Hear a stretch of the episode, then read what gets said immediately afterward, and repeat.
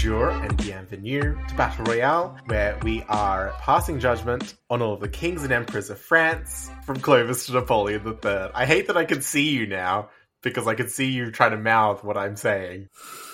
Anyway, continue. who will be selected as the creme de la creme, and who will be sent to the guillotine. Je m'appelle Ben Clark, And I'm Eliza Summers. and today, if I can get if I can get past the fact that I can see Eliza now because we're using a new uh, recording software where I can see her, um, So you can see my sweaty face.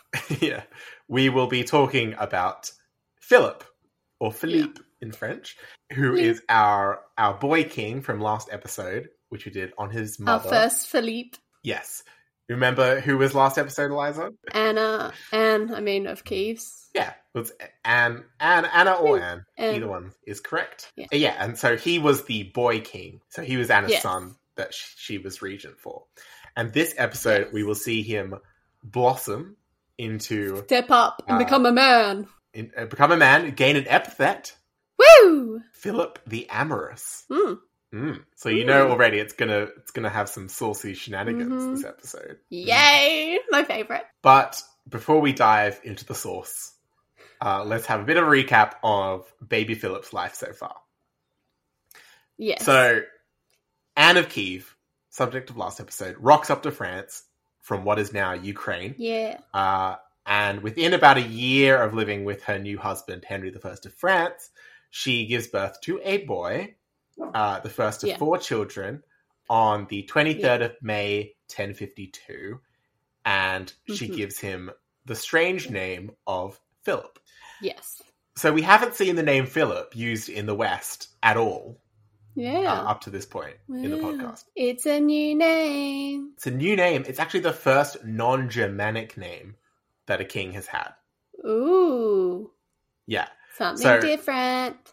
yeah. Unless you count Daniel, the Merovingian Yeah. king, because he has like that was like a churchy name that he like adopted when he was a monk. As king, he was Chilperic II, which is a Germanic name. So Yeah. he's True. can't really count him. This is the first non-Germanic can't. king name. If you hear a dog in the background, that's Sloane, the dog. I'm I sitting. didn't. She's just, and she's just. There are ghosts outside that she keeps barking at. Um. So So I have Uh, a theory in- about nail ghosts. I have a theory that the reason why tires get holes in them, like you know, from nails when cars are driving, is that there's a ghost going around that throws nails on the Hmm. road. Sloane, do you It's want to good be on the podcast?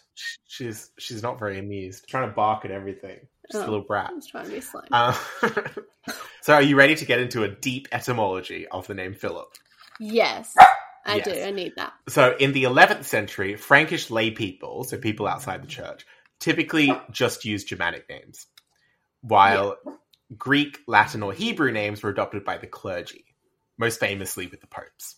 So, Yeah. like, for example, we had Gerbert of Aurillac, Germanic name, changing his name to Pope Sylvester II, Latin name.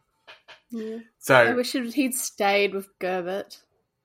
yeah, well, it's too Germanic for the papacy. Pope Um, Gerbert. Yes. So yeah, I uh, now I get to do an etymology that isn't Germanic, which is very exciting. So Ooh. the name comes from the Greek words philos, meaning love or friendship, and hippos, meaning horse, Horse love. horse lover. Not in a weird way, in like a friendly way. Um, so Yeah, the yeah. name Actually, when does this come out? Does this come out? Does this episode come out near August? it comes out start of August. Yeah, Okay, because the first of August is the horse's birthday, so that's cool. is is our horse's birthday No, it is the horse's birthday. the horse, like the first horse? Yeah, meaning every horse. every horse. No, meaning there's just a every horse gets an Oh, day to celebrate. because all the horses are born Yeah. around the same time. Apparently so. okay.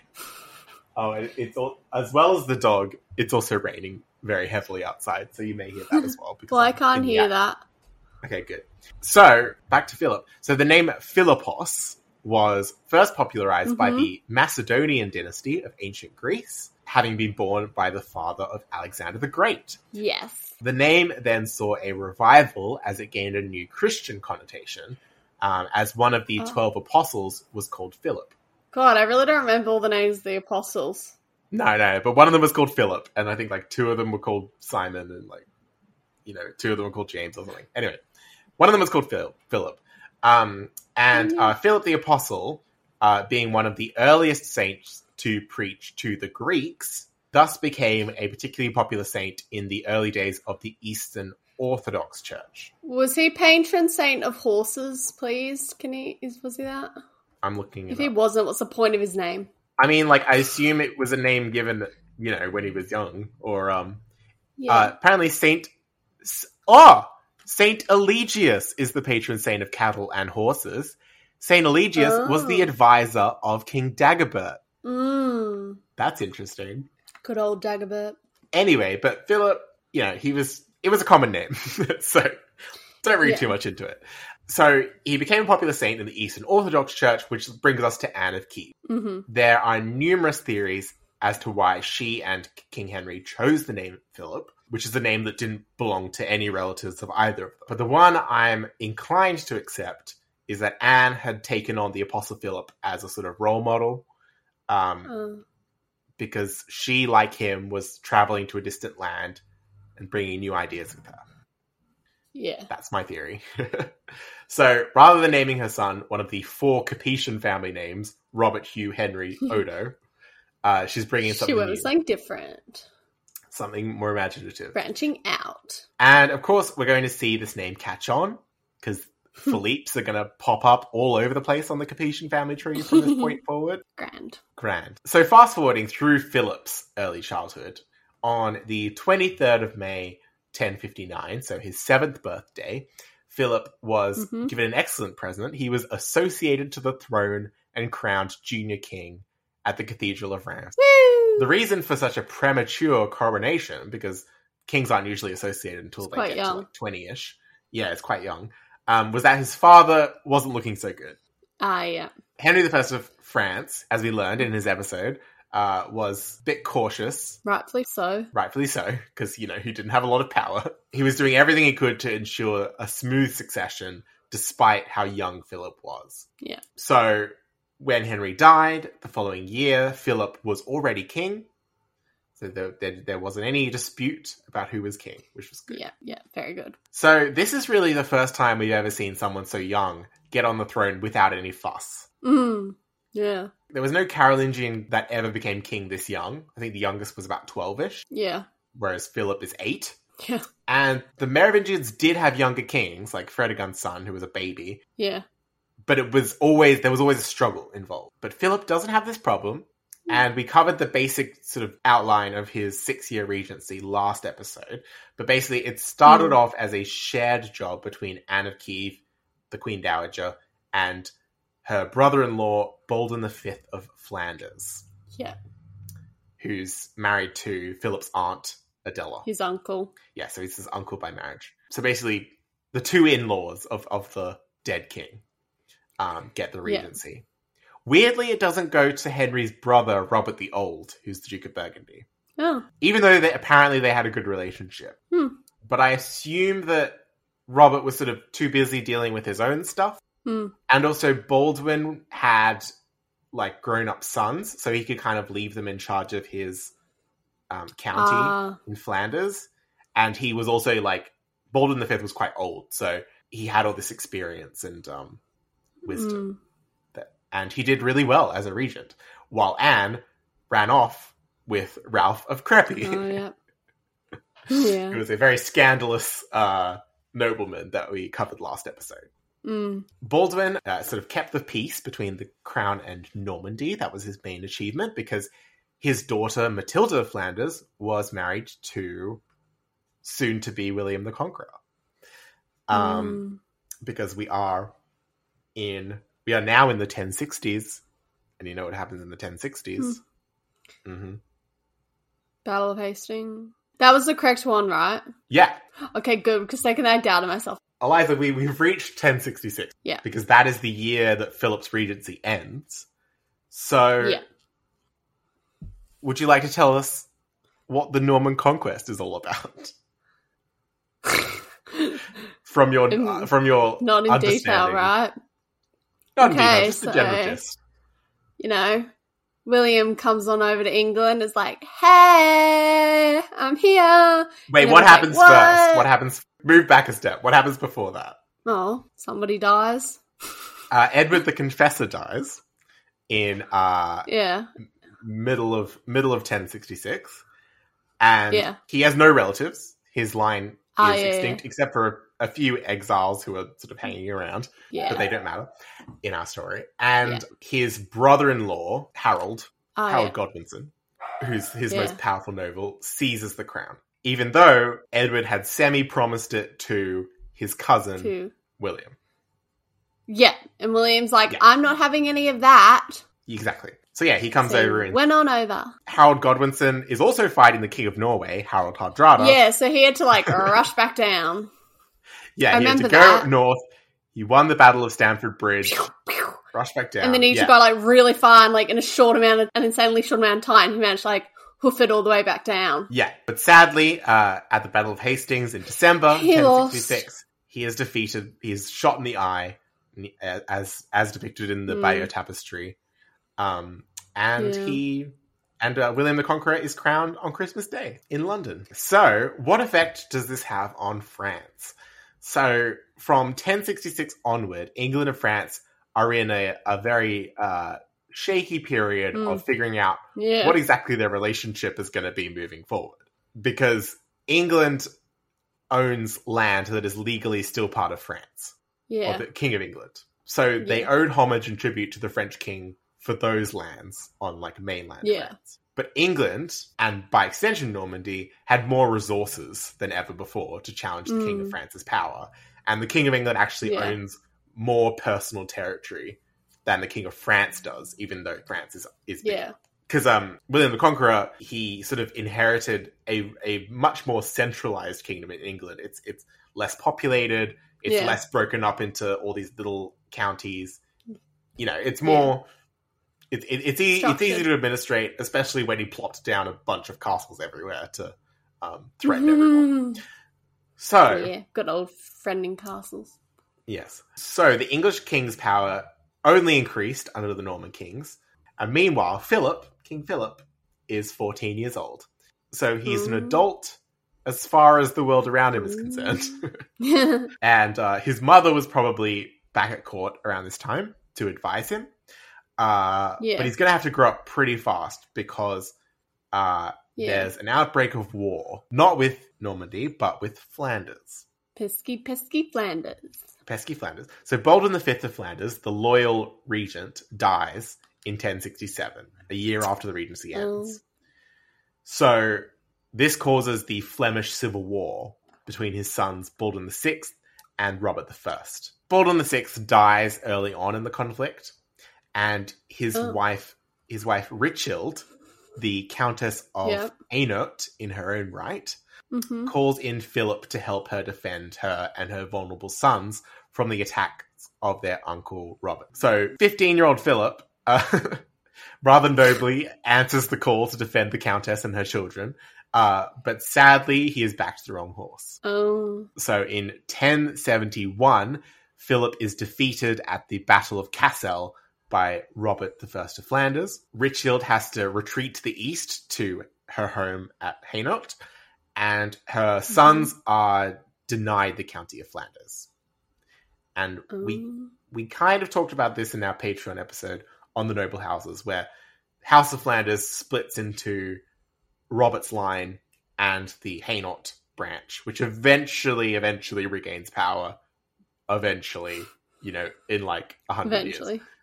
Eventually. Oh, Um, well away.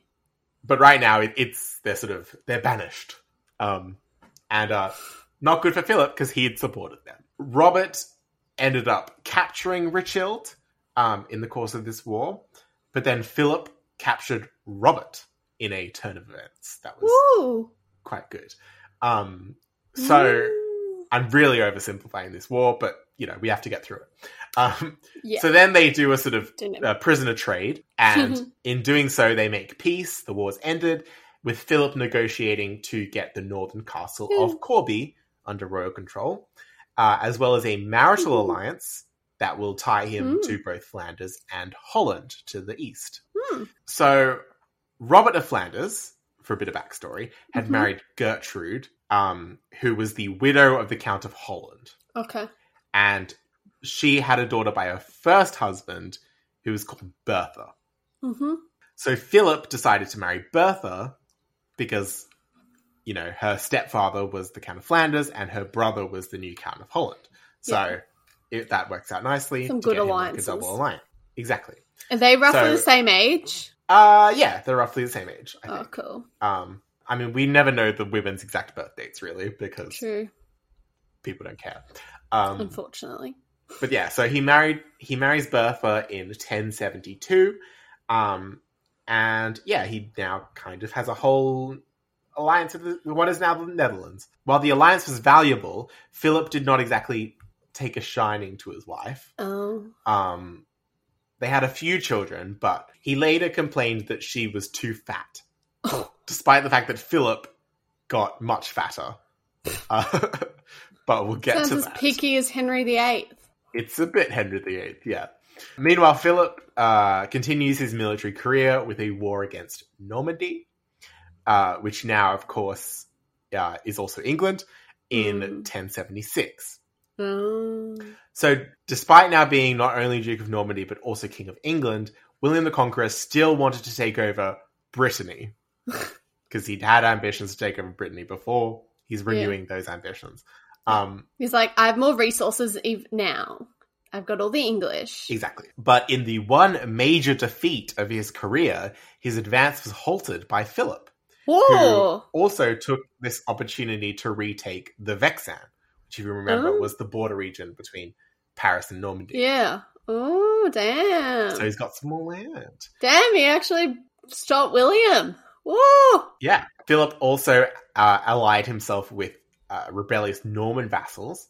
So he Mhm. kind of does the reverse of what his father, King Henry, did, where Oh. King Henry was siding with William against rebels. Now Yeah. Philip's doing the opposite. Oh, because he's like, William, Um, you have England. Go away.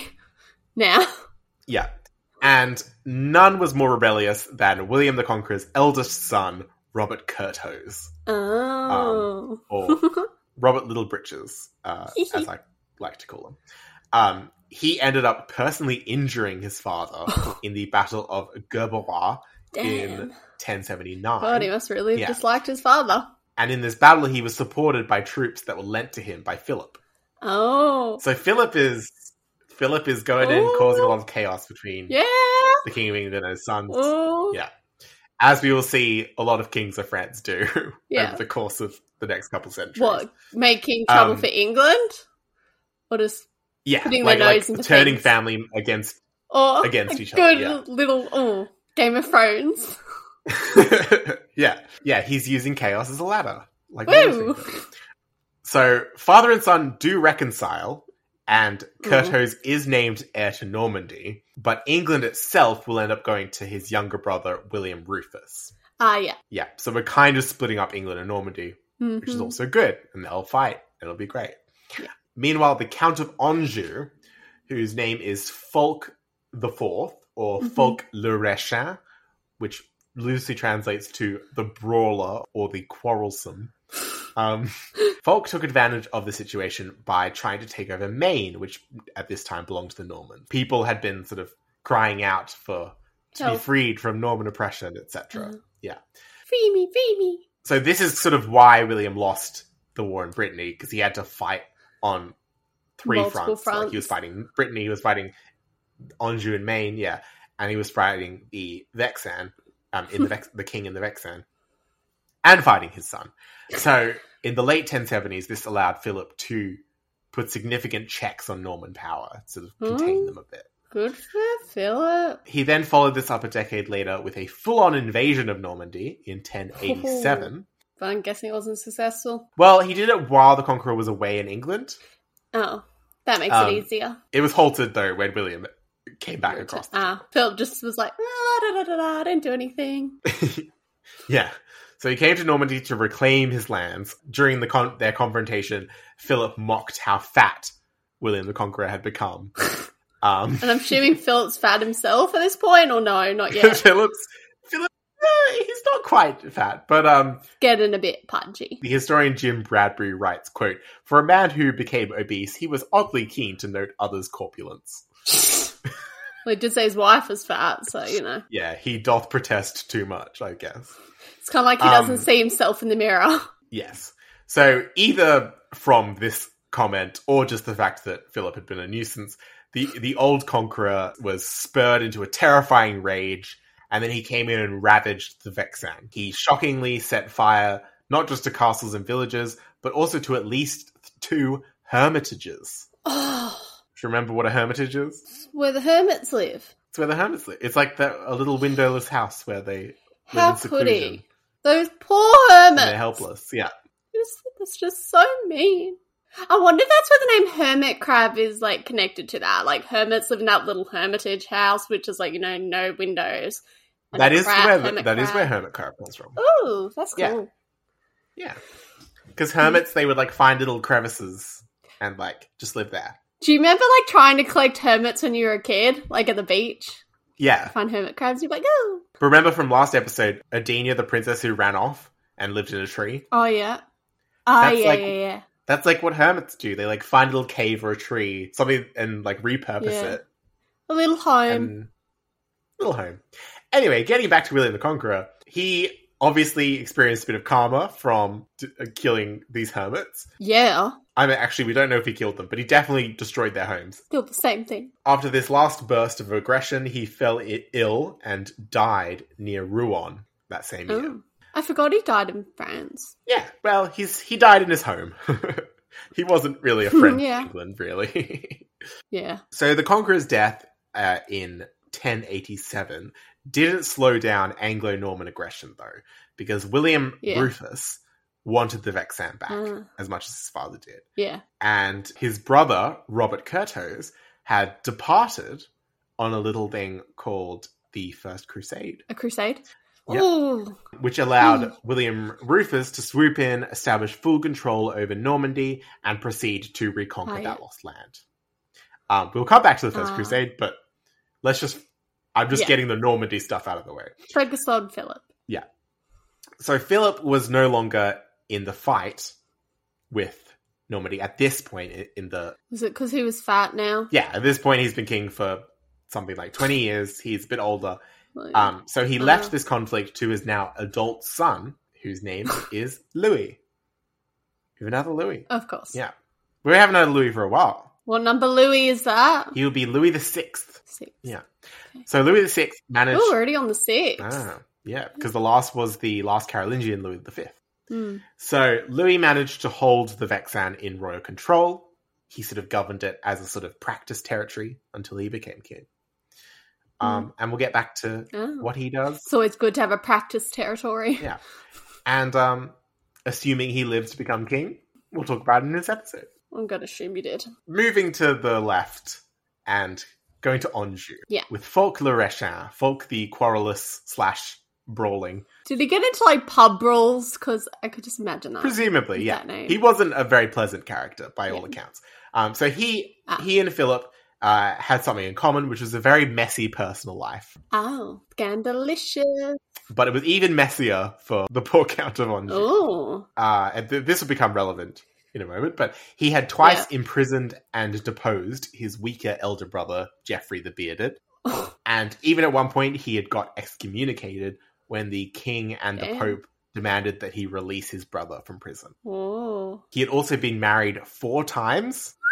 His first wife died, and the other three he divorced for Oh. various reasons. So he's finally settled on the beautiful and cunning Bertrada of Montfort, or Bertrade de Montfort in French. mm. Uh, but so so we don't get her confused with Queen Bertha, I'm gonna call I'm gonna drop the Bert. I'm gonna call her Ada, um, Ada. Okay, because I like that name, and it's my podcast. So I like an Ada. Yeah.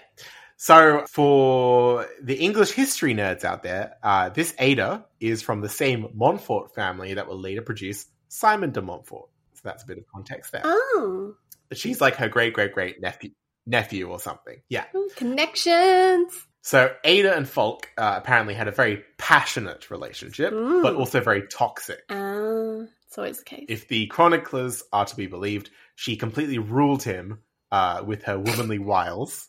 Woo! Use those womanly wiles. Yes, and her influence had been part of what got him to go to war against his brother. Um, Yes. So she's obviously she's a she's a woman. She ruins everything. Everything bad that happens is her fault. Even though he'd already deposed his brother before he married her? No, no. Apparently, this happened during their marriage. Like she's Oh. she's pulling the strings in the background. Apparently. Yeah. Um. you go. You be the puppet master. So the ultimate source of scandal, though, for Ada and Fulk was when the Countess either left or was abducted Oh. and married the King of France. Were they divorced? Not according to most people. Oh. so on the on the on the fifteenth of May, 1092, King Philip repudiated his first wife Bertha. Uh, he he locked her up in her castle of Montreuil Because she was fat. because she was fat. Well, that's the main. Re- that is actually the main reason that Philip gives Oh my for god. repudiating Bertha. He says she is repulsive to him, therefore they cannot produce any more children. Therefore, he can annul the marriage on the grounds of, you know, infertility or whatever. Also, they're distant cousins or something, because that's always the excuse. But yeah, as far as most people were concerned, uh, one of those people being the Pope, both Philip and Ada, who he met up with shortly after locking up Bertha, hadn't gone through the proper channels to end their respective first marriages, and we're now committing bigamy, double bigamy. Mm, It's like double jeopardy, but but double bigamy. damn. They were also even close, even more closely related. They were second cousins, which never helps. Oh. The Pope's not going to be happy. Pope's not happy at all. Do we get a little bit of excommunication? Well, we'll see. We'll see. We'll be right back after this. The commander said, Don't worry, I don't have the authority to kill you today, which was positive for that day anyway. In 1993, Chris Moon was captured by the Khmer Rouge while clearing landmines in Cambodia. With survival probability low, Chris was brought in front of the boss. He was just given a local nickname, Mr. Clever. Hi, I'm Steve Windus, host of the Batting the Breeze podcast. I'd love you to check out how Chris survived, along with some other great human stories at battingthebreeze.com. Hopefully, see you there. So the king was opposed by his senior advisor, whose name is Ivo, uh, the Bishop of Chartres. Ivo, or Yves, as in Yves Saint Laurent. I'm going to go for Ivo. I like Ivo. Yeah. Or Ives. You can also call him Saint Ives. He he's not the Saint Ives that Saint Ives the place is named after, but he is a Saint Ives. Oh. And uh, he's an important theologian who later becomes a saint, obviously. So Ivo uh, sticks by the queen and gets imprisoned. Sort of Of course. Tho- Thomas More style. Um, Ah. But however, nothing else is done to him. He's just sort of left there, and he's eventually Oh, released. good. Eventually gets reconciled because that doesn't look great, imprisoning a senior cleric. True. And then in 1094, another bishop, the Burgundian Bishop of Die, who just happened to be the main papal representative in France, held a synod, so a big church council, at Autun in Burgundy. And this synod ruled that King Philip ought to be excommunicated. Oh, sorry. It's just anytime the Pope's unhappy, it's like excommunication, excommunication, excommunication. They they do still need an endorsement from the Pope, but right now a bunch of French bishops are like, nah, excommunication. Mm.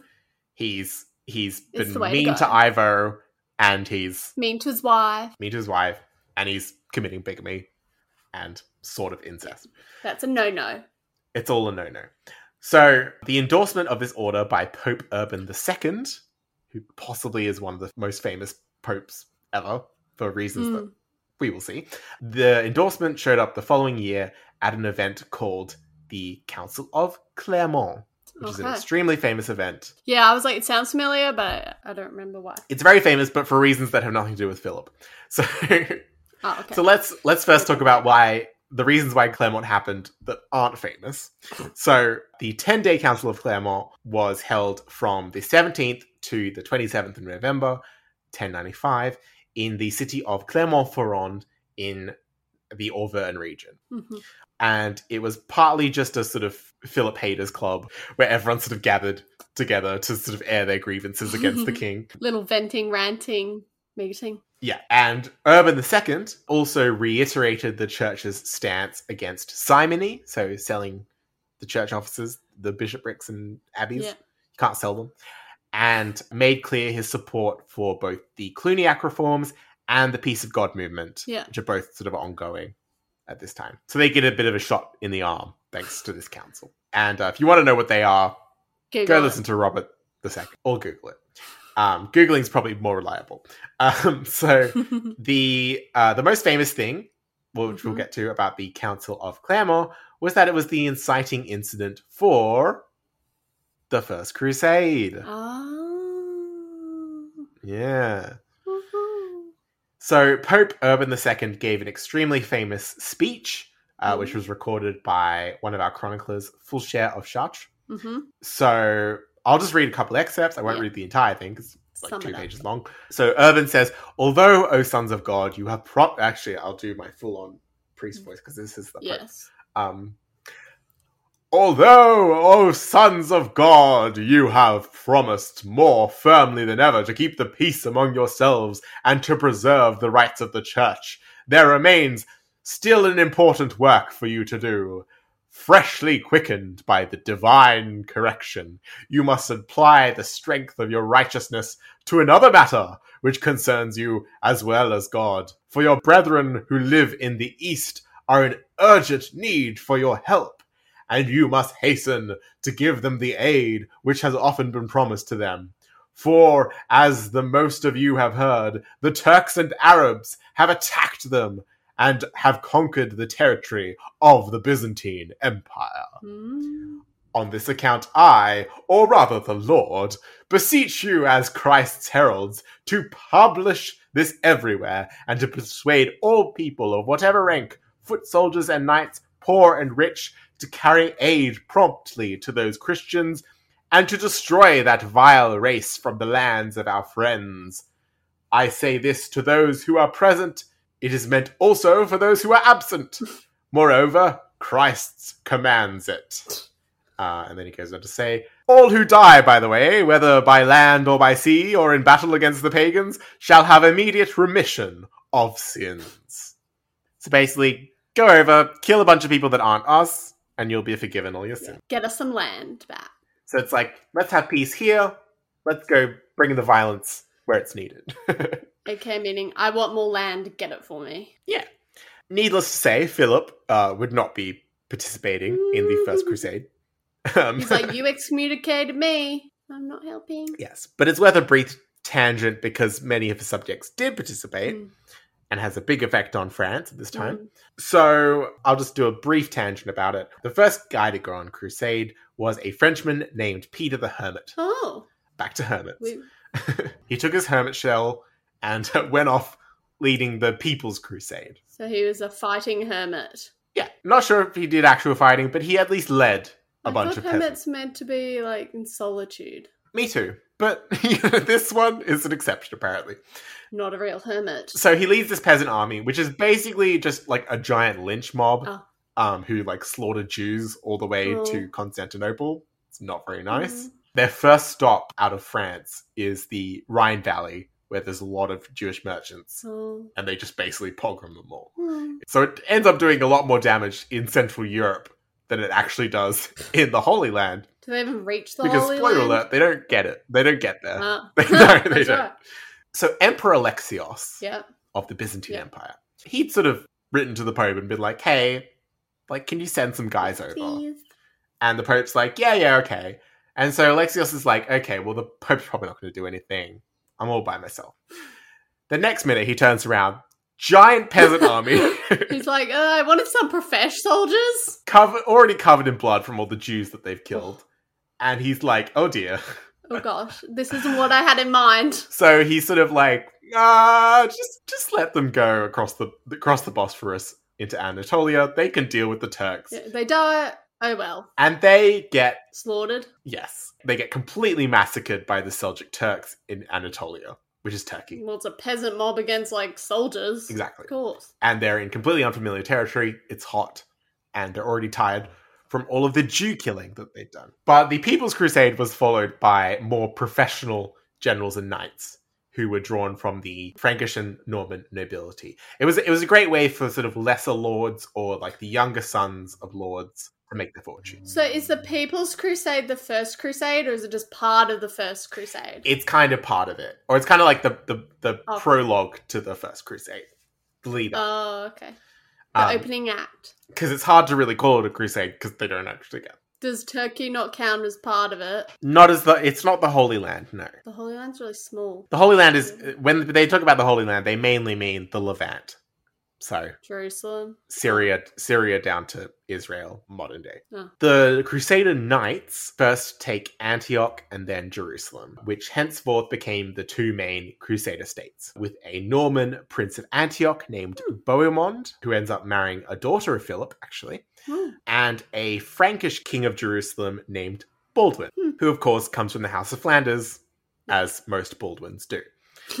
And we actually talk about him in our Noble Houses Patreon episode. So he comes from the Boulogne branch of the Oh. House of Flanders, so separate to any of the Flanderses we've been talking about this episode. And he was one of three brothers to be considered heroes of the Crusade. The others were Eustace, who returned to France after uh, Mhm. to be Count of Boulogne, and was the, I think, father.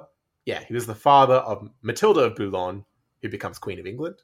Oh, I like the name Eustace. Yeah, that's an unpopular opinion, but yeah. Um, and uh, the second brother is Godfrey, Godfrey of Bouillon, uh, or Boulogne, who was really the first ruler of Jerusalem, though he refused the title of king.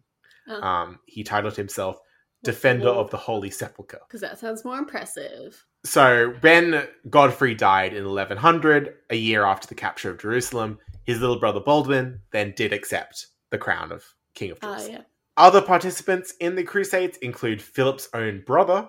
Count Hugh of Vermandois, Hmm. as well as, as we've said, William the Conqueror's firstborn, Robert Curthose, Hmm. as well as Queen Bertha's stepbrother, Count Robert II of Flanders, who's known Hmm. as Robert the Crusader. Oh. So we might get more into their roles during a potential deep dive on the First Crusade on Patreon.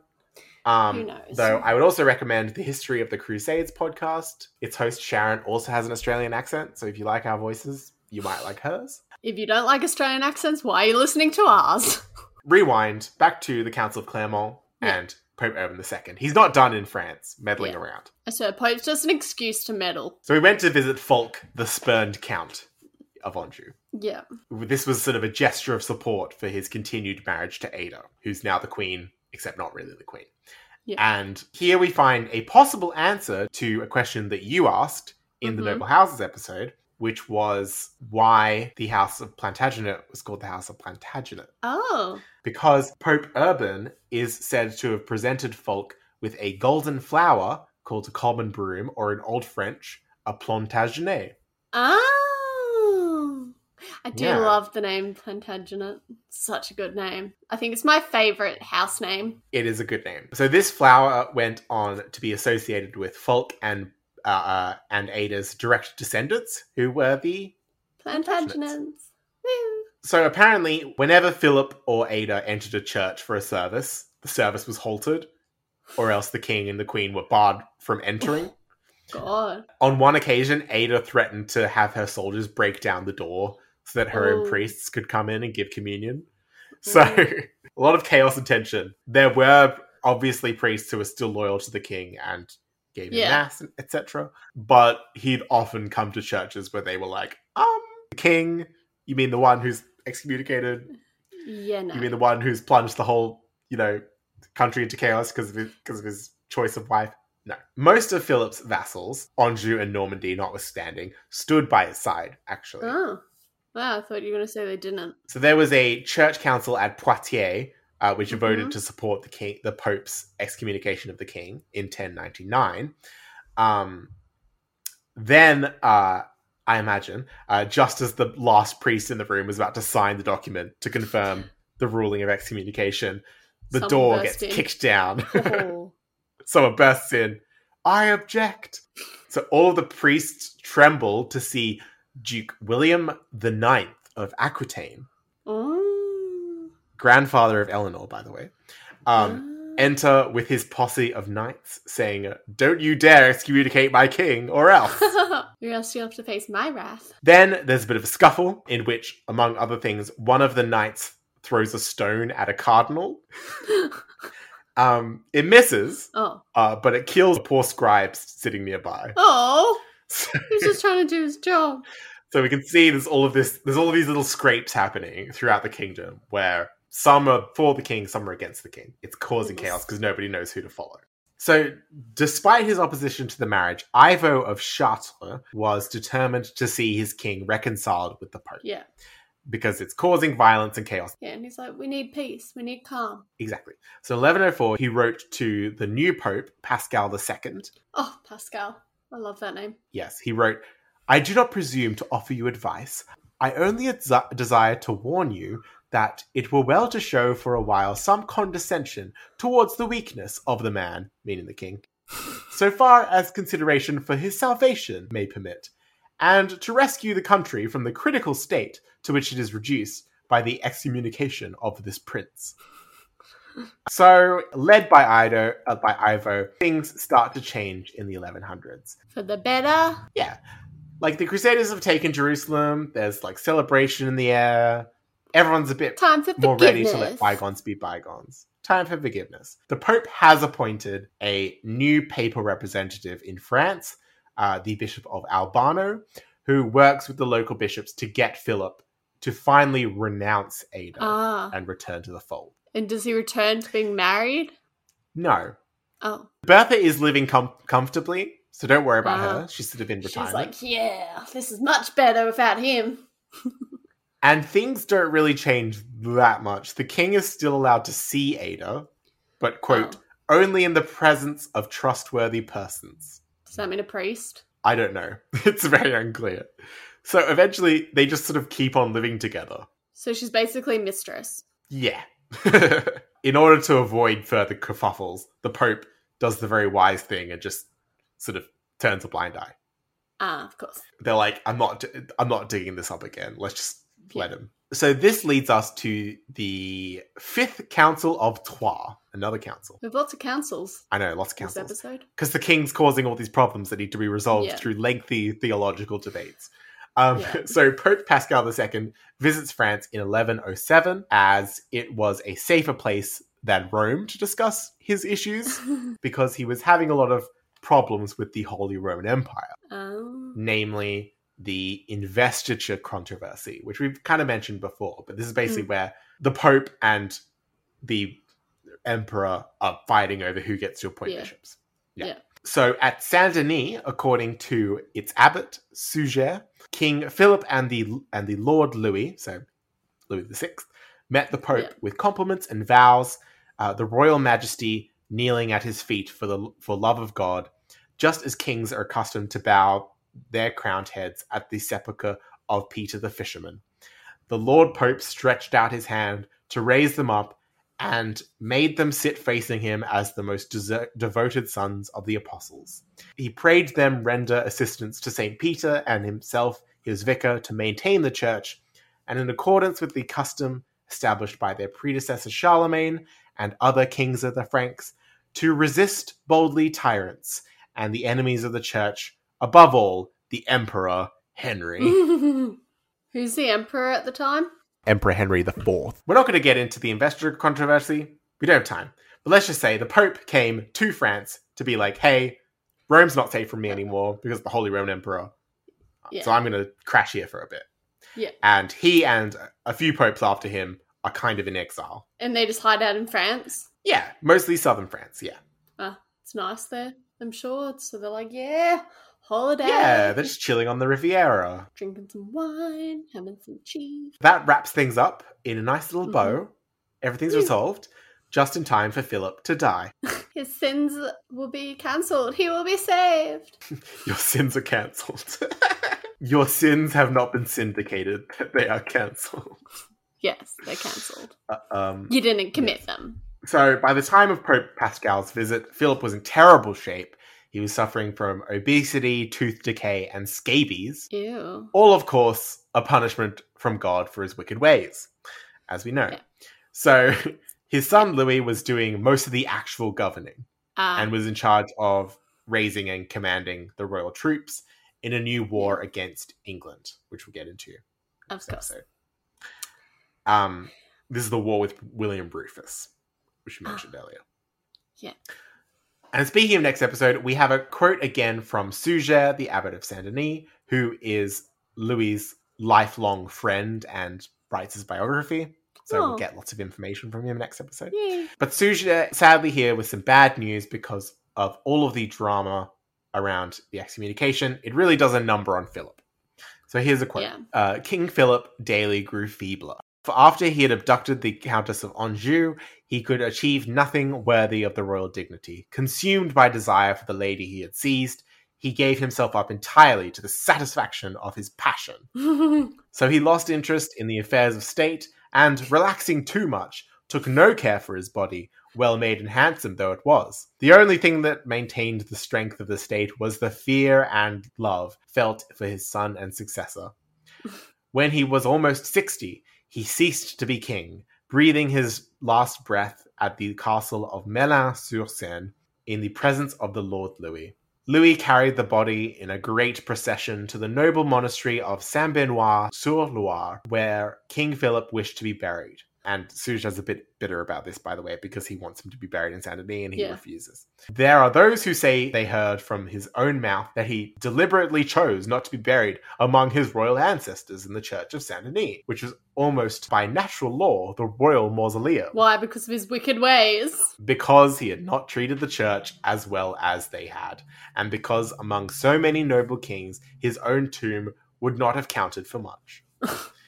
so he was laid to rest as fittingly as they could before the altar in that monastery, and commending his soul to God with hymns and prayers, they covered the tomb with magnificent stones. Did they eventually move that tomb, or is it still there? Was it destroyed? Uh, yes, it was destroyed. I guess who destroyed it? Um, William Rufus, Not later, Napoleon, Hitler. earlier. Oh, earlier. What's the big event where everyone smashy smashies to the royal things?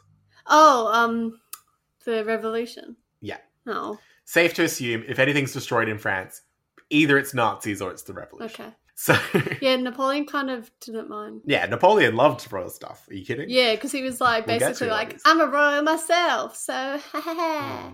So uh, Philip the First Is dead. probably should have been buried at Saint Denis because the tombs there weren't destroyed. But of his lustful, lustful ways. Lustful, lustful ways. Also, by the way, it's now the 1100s, which means we've covered the entire Woo. 11th century in only three kings. Woo! They're living longer.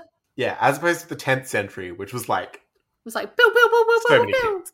10th century was like Charles the Simple up to Hugh, Ca- no, up to Robert the Second. There was so many, so many kings. So many. I don't know, I don't know the exact number, but that was a lot of kings, uh, and and half episodes as well. So Someone else can count for us. Philip's Philip's true love, Ada, quote, still young and beautiful, lived out her days comfortably in a nunnery at Fontevraud following Philip's death.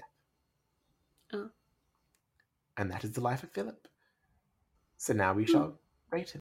Enchante. You know, I was thinking, I was thinking one of the patrons should really go through the episodes, or like just one of the Angry Mob members should really go through the episodes and count how many times they say, I like that name. Oh, you it's gotta going to make be a a lot. drinking game out of that. It's going to be more than the number of kings that we have. I know. Bloody make a drinking game. so here is the official portrait of Philip I. He. uh. Mm. Your re- your initial just- reaction to the portraits is always it's either it's either uh, or it's uh. that would be another good idea for a compilation is like all of your noises when you first see the portrait. hmm. Okay, I'll describe it to you. So he's Yeah. having his sep- his little scepter, but oh my god, it looks so it looks like a teeny tiny one, like as though it's like a wand size. little, he's got a little magic wand with a fleur de lis on the end. Perfectly matches the fleur de lis of his crown.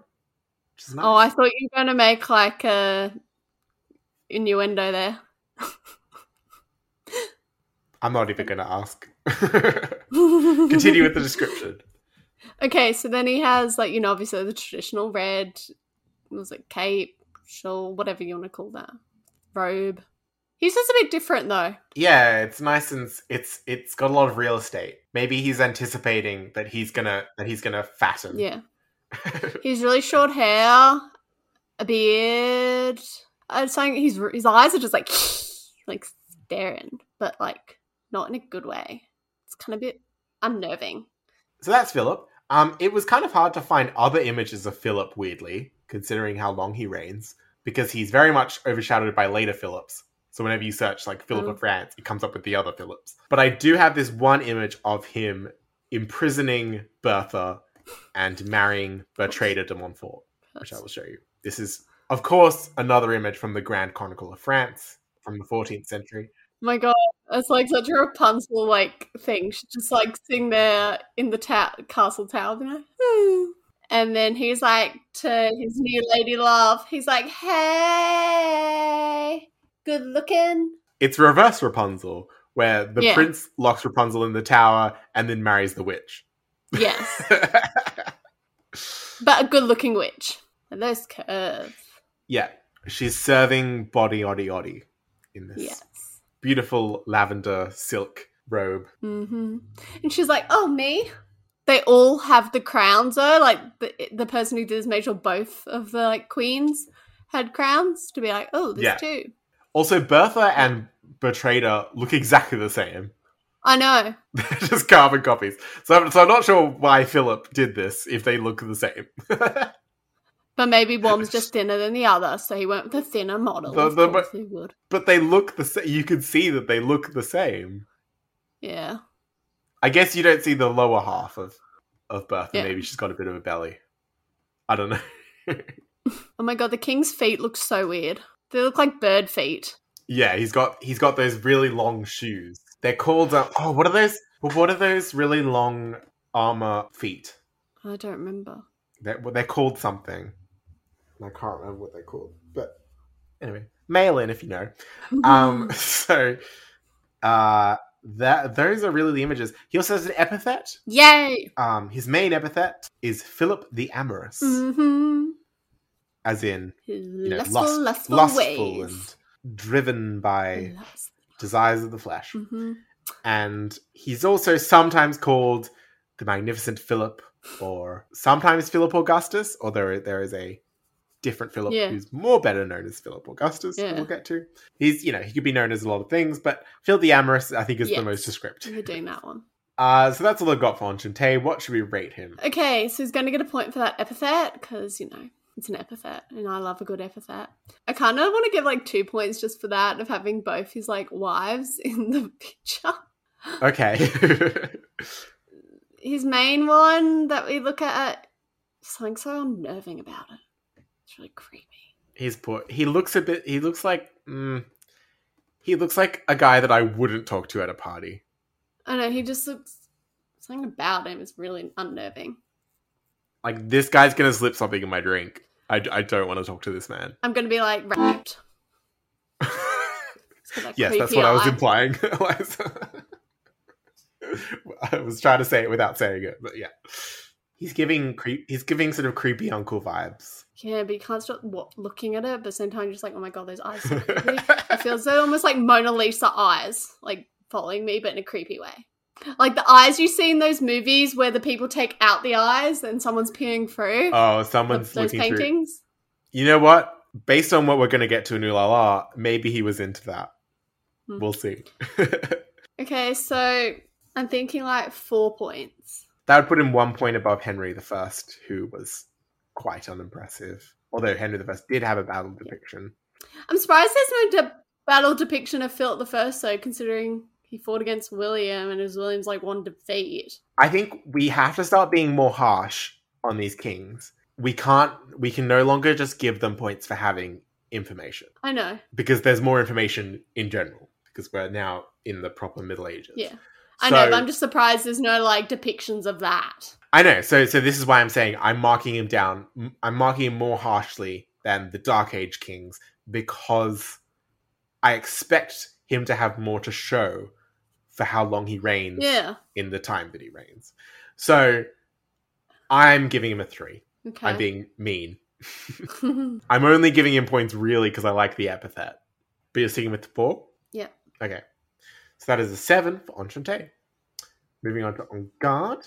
On guard. So because Philip was so active, particularly in his 20s, uh, and even his Mhm. teens with the, the war in Flanders, uh, we start to see royal power gradually creeping back up.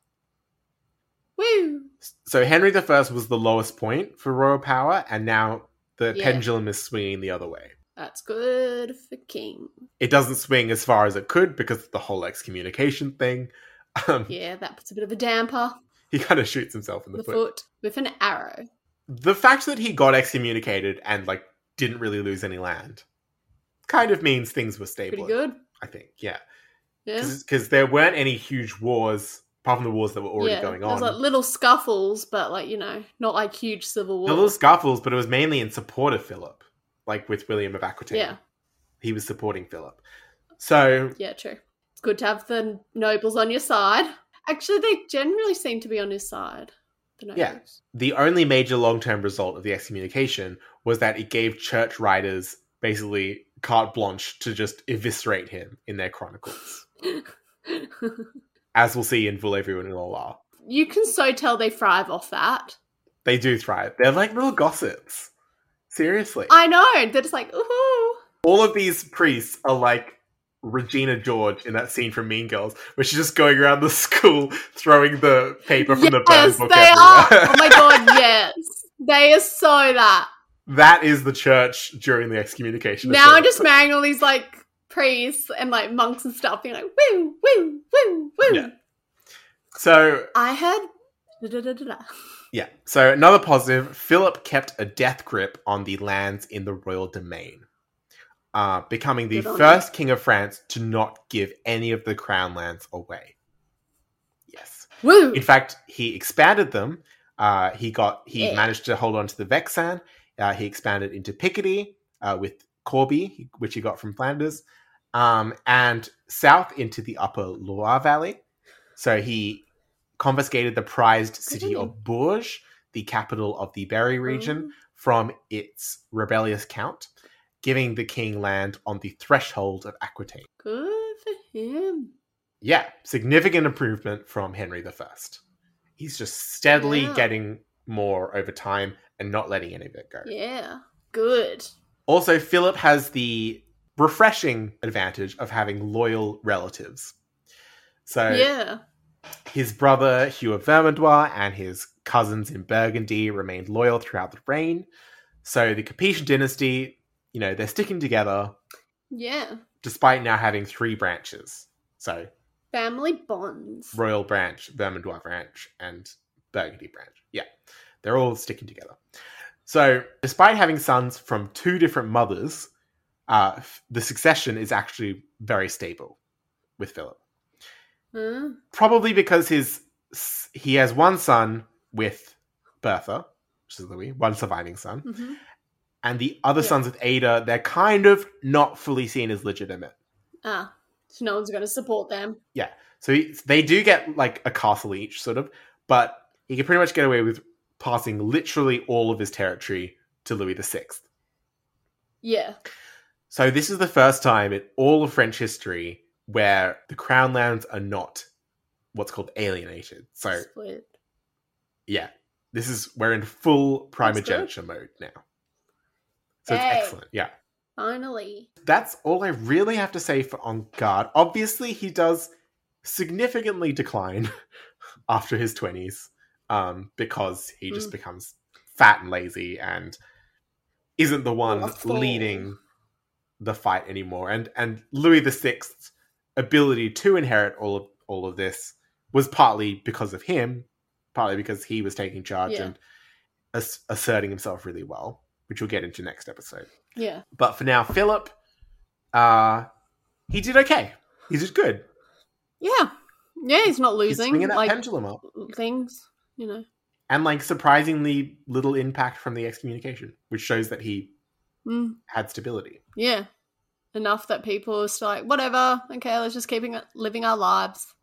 Yeah, well, it's kind of like the excommunication happened later in his life, um, Hmm. like 1090s, like in his 40s, and by that time, I think people were already pretty secure with Louis as the heir. Yeah, So I guess they were kind of just like, and also well, Philip had been around a while, so Philip had been around a while, so they were like, I guess they were kind of just like, well, he's gonna die soon anyway, so why Yeah. cause a huge fuss when his son, who's like Yeah. pretty much, who's really good, doing a good job. yeah, he's doing a good job. So positive points for Philip. Um, might want to save some of them for Louis, but positive points for Philip. So what do we want to, want to give Yeah. him? Okay, so not obviously it's not that low, but it's not too high because it's not like he's going. Yeah. it's like decent. So Yeah. I'm thinking like five, Okay. maybe five point five. Yeah, I think because it's an ever so slight improvement. Yeah. Actually, I don't. I don't think it's a slight improvement. I think it's like a slight to moderate improvement. I think I'm gonna give. I think I'm gonna go full six. Okay, I'm going to stick with five point five.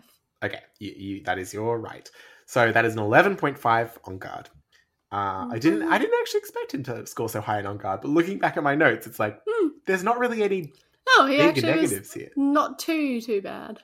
Yeah, like he does lose a few things, like especially with Normandy, but he he contains Normandy. Yeah. like he kind of wins in the end. Yeah, There's like some stalemates and stuff, but there's nothing that yeah, really he's not losing.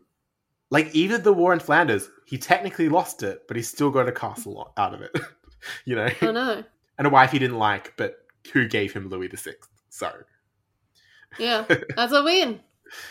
exactly. So yeah, that's on guard. Moving on to Voulez-Vous. Mhm. Voulez-vous? We'll start with the bad, and I have three large paragraphs. Um, so, like his father, Philip continued to resist church reform and insist on the rights of the king over the pope when it came to granting and managing local monasteries and bishoprics. Mm. So, the Gregorian reforms and the Peace of God movement we've talked about last couple episodes kept going, as well as the Crusades and the and the beginnings of the also the beginnings of the Reconquista in Spain is also happening. Um, Oh. but Philip doesn't want anything to do with any of it. so there's all this Yeah. good stuff happening, like, but Philip's like, not. yeah. So he did support the Cru- the Cluniac revival uh, with the usual sort Yeah. of standard endowments and donations. But overall, he's not a man who likes change, unless it means him getting more land. Despite his disagreements with Rome, however, Philip respected church doctrine and continued Robert II's good work in punishing heresy. Uh, so there weren't quite as many burnings as what we saw under Robert II, under Grandpa, but it's still a lot Mm. by modern standards. Yeah. the Anglo Norman chroniclers, as ever, are particularly critical of the King of France for obvious reasons. Orderic Vitalis writes that Philip was indolent, fat, and unfit for war. Uh, William of Malmesbury writes Philip was constantly belching from his daily excess of food. He committed lots of simony. Was generally just very corrupt. He was reluctant when it came to giving charity. Uh, and the southern French chronicler Guibert de Nogent criticizes Philip for also exploiting church riches during vacancies between abbots and bishops. So basically, abbot dies Mm. before the next abbot is appointed. Philip goes in, takes all the treasure, which is something a lot of kings did throughout the medieval period. But now restrictions are tightening, things are getting reformed. King's on the wrong side of that. Lucy's getting that treasure. apparently he he then squandered these these riches it's unclear what they mean by squandering but i assume it means fun parties with ada is what he's squandering it on With lots of yummy food. So yeah greedy gluttonous and lustful is the general vibe uh, which will be great for ulala not so great Yeah. for Voulez-Vous. Not for this. both English and French speaking modern historians echo this. So, Charlotte Mm. Mary Yonge in 1882, who wrote one of the first big English language books on uh, history of France, uh, she calls him a weak man of vicious habits. But these accusations are only applicable to the last bit of his reign, as we've said, between his Yeah. divorce in 1092, which prompted the excommunication, to his death in 1108, by which time he was suffering from, as we've said, obesity, toothache, and scabies. So that leaves us with the whole period from 1060 to 1092, in which Philip was relatively inoffensive. Everyone seems to have been pretty okay with him until that point.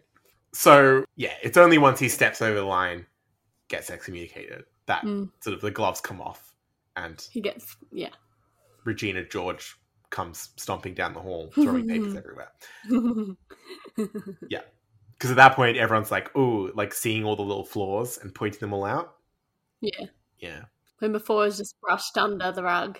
I have less information for the good of Voulez-Vous, but let's let's get into it. So within the royal domain, Philip continued Robert II and Henry I's work of making his local territories run more smoothly. Yeah. He appointed prévôts or prefects as representatives of the king, with Mhm. one in each of the cities that he controlled directly.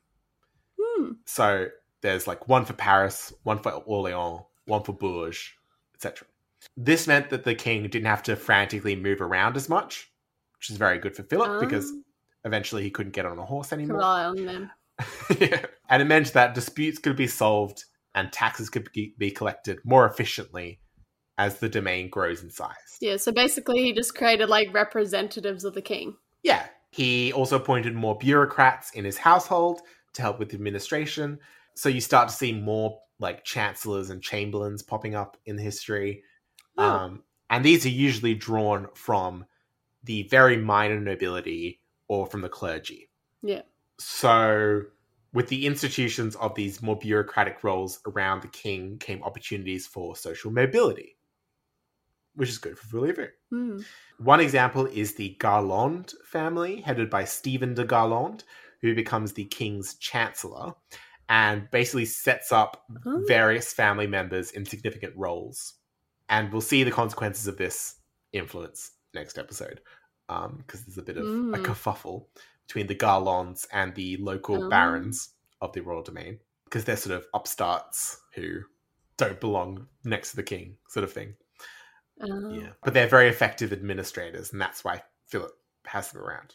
So, of course, last thing for Voulez-Vous, Philip's marital troubles cause problems.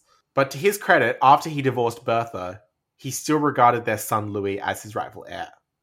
And That's Louis succeeded unopposed by his stepmother or his two half brothers, good. who in 1108 uh, would have been in their early teens, while Louis was in his late 20s. Yeah. So Yeah. it was a good choice. So, as we said, yet another remarkably stable succession. So, we've got improving administration as well as stability, despite the struggle with the church. And that sums up Voulez-Vous. It's gonna be low though. No, I think like two. I don't think it should be that low because the things that he does to improve things are big things and they're True. good things. Whereas the church stuff is all just a bit of nonsense that Yeah. ends up getting swept under the rug anyway. Okay, I'm thinking like 3.54. I kind of think I guess I guess there's no major like reforms that make things better Yeah. for the people. Um Just the whole prefect thing is kind of something that had already been happening gradually, mm, but Philip just kind of makes it more of a thing. So it's Yeah. kind of like things are just sort of happening. Philip's kind of letting them the happen, path. but there are a bunch of good things that he's opposing, like the church reform. Yeah. So I'm thinking 3.5. Yeah, we both gave Henry a four. So now I'm thinking I'm going to go higher than, than Henry. Because Henry d- didn't do too much. Uh, Yeah, but he didn't have that. Like, he wasn't. He wasn't excommunicated, was he? no, he was not. Um, I'm going to do a 4.5. Because I'm nice. I'm sticking 3.5. Yeah, so that is an 8 for Voulez-Vous. Okay. Moving now on. on to my favourite part. Oh, it's going to be great. Just you wait. So, ooh la la. Ooh la la. So, of course, in Philip, we have our second king to be excommunicated, off the bat. Philip's treatment by the church in response to his legally dubious divorce was met much more harshly than his grandfather, Robert II, because Robert II, Mm. he was excommunicated early in his reign, and he Yeah. spent the rest of his reign basically making up for it. Yeah. Whereas Philip, Well, Philip's like, I'm already old, whatever. he made very little effort to actually fix the reasons that um, yes. caused the people do excommunication. it for, and the Pope in a way kind of just gave in. Was like, fine, whatever. Yeah, well. they could. They sort of gave up because it was just making a mess. yeah. They was like, oh, we can't be bothered anymore. Let's just pretend this didn't happen. La di da di da. But I think it does demonstrate the fact that he got a much harsher excommunic. He got a much harsher like rap from this excommunication. Yeah. Kind of goes to show. I think the church's tightening grip on morality and stuff like that. That they're like, Mm. nah, we're not letting Less this fun. off. They let they do let him off sort of in the history in terms of what historically happened, but in what's written about Philip, they don't let him off. Since when would the monks let anyone off? Yes. Or the priests? which leads us to the scathing Norman chronicler Orderic Vitalis, who writes of Philip's marriage, in inverted commas, to Ada, um, that it might have even been a menage a trois situation with Ada and Fulk. So, quote from Orderic This clever woman had, by her skillful management, so perfectly reconciled these two rivals that she made them a splendid feast, got them both to sit on, at the same table, had their beds prepared in the same chamber, and ministered to them according to their pleasures. Yeah. Oh. And Suger of Saint Denis confirms that Ada's relationship with Fulk and Philip did indeed overlap. So, quote, this sprightly and rarely accomplished woman, well versed in the art familiar to her sex of holding captive husbands they have outraged, acquired such an empire over her first husband, the Count of Anjou, in spite of the affront she had put upon him by deserting him, that he treated her with homage as his sovereign, often sat upon a stool at her feet, and obeyed her wishes by a sort of enchantment. Mm. So she's, you know, she's a witch. I'm just imagining her on the throne and like the king and Fulk's is just like there at her feet, being like, "Oh my god!" And She's just like petting them. So yeah, that's the lustiness. That's the most scandalous part of the the lustiness. Um, mm-hmm. Philip's largeness, for want of a better term, was actually probably genetic Ah. because it seems to have been inherited by his son Louis the Sixth, who Oh. will be known as Louis the Fat. Both of them seem to have ha- have been pretty able in their younger years, similar, I guess, to Henry VIII, another Henry VIII comparison. Hmm. So yeah, during their younger years, they're sort of these vigorous, handsome guys, and then they sort of decline in health and thinness over time. Henry VIII is, of course, their distant descendant by several avenues. So you know, maybe that gene passed through somehow. Hmm. Nonetheless, Philip's rotundness was considered a source of controversy at the time. Uh, the, s- uh, the sources uh, numerous times imply that he was not only fat and diseased due to his lascivious lifestyle, uh, but also hypocritical about the fatness of others. So he ridicules William the Conqueror for being fat, and apparently divorces His Bertha for being fat. Yeah. And while later historians take the affair with Ada and sort of run with it, it's suggested in some of the primary documents that Philip only began seeing Ada after he'd already split up with Bertha. So there, there, there was maybe a bit more of a time gap than some of the accounts will might want us to believe. Hmm. In which case, it's not as depraved as we might think. Um, Hmm.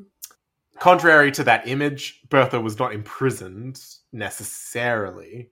Um, I mean, at first, maybe she was confined in Hmm. some way, but she definitely got to Yeah. retire comfortably in her, and she got to keep her personal lands. So that is ooh la la. It's quite juicy. It's very juicy. Mm-hmm. He's generally pretty corrupt and lascivious and a dirty, dirty man. So I think you should get fairly high points. Yeah.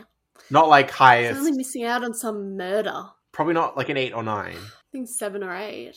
I'm thinking eight because, like, you know, some of that excommunication and that scandalous, scandalous marriages. Yeah. Oh, like, I forgot about the "Uh-huh." because I was trying to. I was thinking about this last night. Like, I was like, what would I give for Scandal? And I was like, probably seven. Um, but looking at Robert II, he got seven, but I think he was way less scandalous. Well, that's because he was the first one to be excommunicated. True. He was number one. He was the original. I think Robert's got to be worse. Yeah, okay, I'm thinking eight. I'm just going to go for eight. all right. So that's an eight. Yeah, That's the thing. I love Scandal, but I guess I'm also a bit like harsh. I'm like, you have Yeah. to meet my criteria, Scandal. It has to be you real. don't, I'm like, you to subscribe. yeah, like. I need it all. yeah. Um, but I think he ticks most of the boxes when it comes to Ulala. He's got the Hmm. lustfulness. He's got the corruption. He's got the the pearl clutching of the church. That is a sixteen for Ulala, which is which puts him in equal first place in Ulala with Clothar the First, the nephew murderer. Ooh. Oh. I think the nephew murderings Mm. in the early Merovingian days were less scandalous than we would maybe consider them at this point in history. Mm. there was less Christianity back then. Yeah. So now we come to Lovey on Throne. Ignore the dog barking if you can hear it. Lovey on throne. So Philip I of France reigned from his father King Henry's death on the 4th of August 1060 until his own death on the 29th of July 1108. So how long Mm. is that? Okay. 1060 to 50 1108? something. Oh, right, sorry. 40 something. 1160, 1108. No, 1060 to 1108. 40. He's Oh, not he's not oh, reigning he's not 1060. going back in time. Sorry, I don't know why I thought that. I think the dog bark made me be like, the Benjamin Button of reigns. It, it, it he reigns backwards. Yeah. 1060 to 1108. what? 48 years? Yes. I'm concerned about the children that you teach maths to now. No, I just always doubt myself with mathemat- mathematics, even it's simple math. Like, I'd be like, 5 plus 5. I'm like, I know it's 10, but what happens suddenly? It's not 10. yeah. Well, it's it's about it's about a week short of 48 years. oh, Um damn him. yeah. He couldn't have lived for one more week. so to be precise, it's 47 years, 11 months, and 25 days. And since our current longest reigning monarch, Charlemagne, only reigned for 45 years, Oh, he's got a new record. we've got our new longest far. reign. Woo. So this gives Philip I of France 8.96 points for reign, Oh, which is half a point more than Charlemagne. Um, Ooh. And by his first wife, Bertha of Holland, Philip has firstly Constance, who was, quote, a lady of excellent breeding, elegant appearance, and beautiful face. So she was first married to Count Hugh of Champagne, but the marriage was childless and they just didn't vibe, I guess. So they Oh. obtained a legal divorce this time um, and both got remarried. Uh, Ooh. so Constance married the Prince of Antioch, the Crusader, Oh, uh, yeah. who we mentioned, whose name was Bohemond Oh, yeah, yeah. or Bohemond. Don't know how to pronounce that exactly. So, secondly, we've got King Louis VI of France, the subject of next episode. And we've also Mhm. got a short lived son called Henry. And Oh. these children were all born between 1078 and 1083. Then we get like a big gap in which Philip and Bertha distance before Philip finally throws her over in, in favor of Bertrada of Montfort, who gives him two sons, uh, Philip Jr. and Fleury.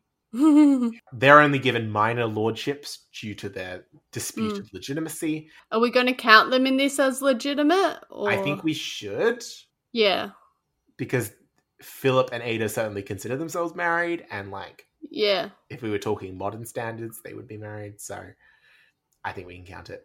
Okay. So we've got Philip and Fleury, and then we have a daughter named Cecile. Oh, I like that name. Yeah, she married another Norman crusader, Tancred, Prince of Galilee. Hmm. Yeah. So we're going to be generous. We're going to count all of them as legitimate. Uh, and since uh, five out of six of Five them survived. survive King Damn, Philip, that's pretty good. he gets 8.44 points for children. Damn. Yeah. So that's a total V on Throne score of 17.4 out of 20. Is that our highest? Um, yes. I had to double check because we had a false alarm with Robert II where we thought he beat Charlemagne, but he actually didn't. but Oh, now, definitely Philip the First. He's got the highest V Someone's beaten. score. He's beaten. Finally, Yeah. someone's beaten Charlemagne in something. Yeah. Um, so Philip is going to be fourth overall in V on Throne out of all the kings. So we only have three kings left who do better in this round than Philip, and all of them will be called Louis. of course. Um, actually, I've already had a couple messages from people who have correctly Okay. guessed which Louis get the top three in Beyond Throne Uh, with their little maths and Wikipedia searches. I So think I know one Louis, but let's yeah, see. so we'll see next episode. Will one of these be Louis the Sixth? Will he be one of the top three Louis? Guess will we'll be a out. later one. or will it be a later one? Yeah, it's definitely not a previous one because Philip's been the wall. So tallying up the points. yes, at the grand total of diddling. grand total, given Philip's circumstances, that is an admirable 59.9. Whoa, damn. That is pretty Just good. short of 60 points. You said it's 59.9. 59.9. Oh, damn. I just want to. So tempted to give that zero point. just to get that 60. He's now bumped down Charles the Bald, and he's our new third Ooh. place in terms of points. Oh. Who's above him? Obviously Charlemagne. Who's the other one? Robert II. Oh. Grandpa. So, yeah. I did not expect this. Yeah, that's surprising. Especially he's so creepy in his depictions. it shows that like you can be terrible as a ruler um but if you've got kind of middling-ish scores if you kind And if of you have that long life and you have a really long reign and you do a lot of scandalous things and have some far. children. Yeah. yeah i think it was definitely an interesting reign and he's definitely an interesting person if not a nice person Mm. so with that all said is he fascinating enough entertaining enough majestic and fabulous and irresistible enough to be released from our dungeon go through to the battle royale championship and be spared from the guillotine Yeah, I, I, just, I just don't feel though I can spare him. he's definitely not traditionally seen as as one of the greats Yeah, like I'm just but not. he's third place I know, but I'm just not getting that wow factor. Like I'm not feeling that connection. Yeah. Do you think, thinking about all of the kings that we've spared so far, do you think he could beat any of them in the tournament? I mean, assuming he can get on a horse, which is doubtful. Have to be a really strong horse too. Although tournaments not just about martial ability, it's also about you know, will they win over the crowd, all that stuff. Yeah, he wouldn't. I really can't see any of our listeners voting for him. Really, Yeah, If it comes to like him versus Odo, or like him Yeah. versus Dagobert, or him Yeah. versus anybody. Robert II, Hugh Capet.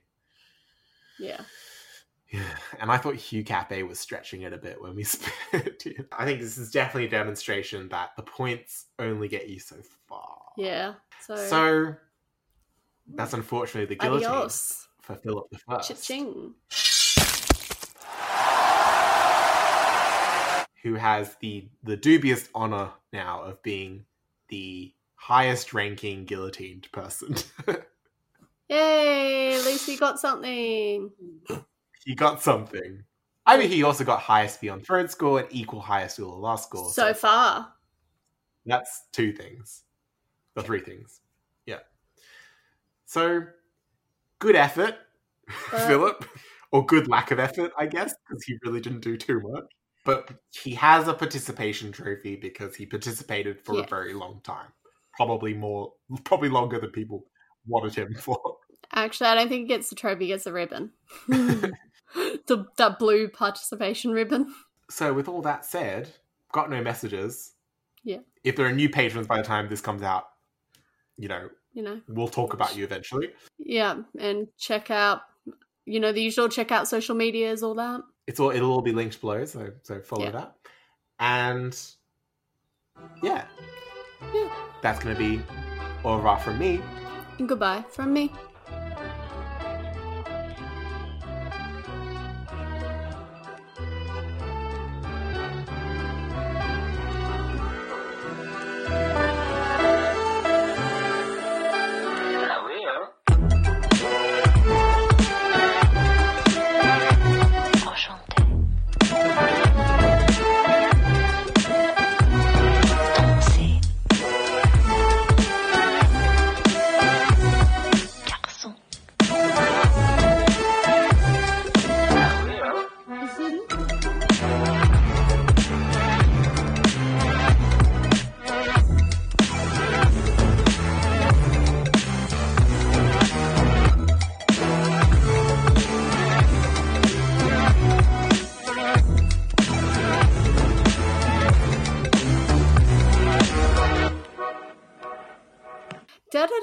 And then she said, "Oh my god!" And then I was like, "Oh my god, no way!" And then she's like, "Oh my god, totally!" And then we were like, "Yeah."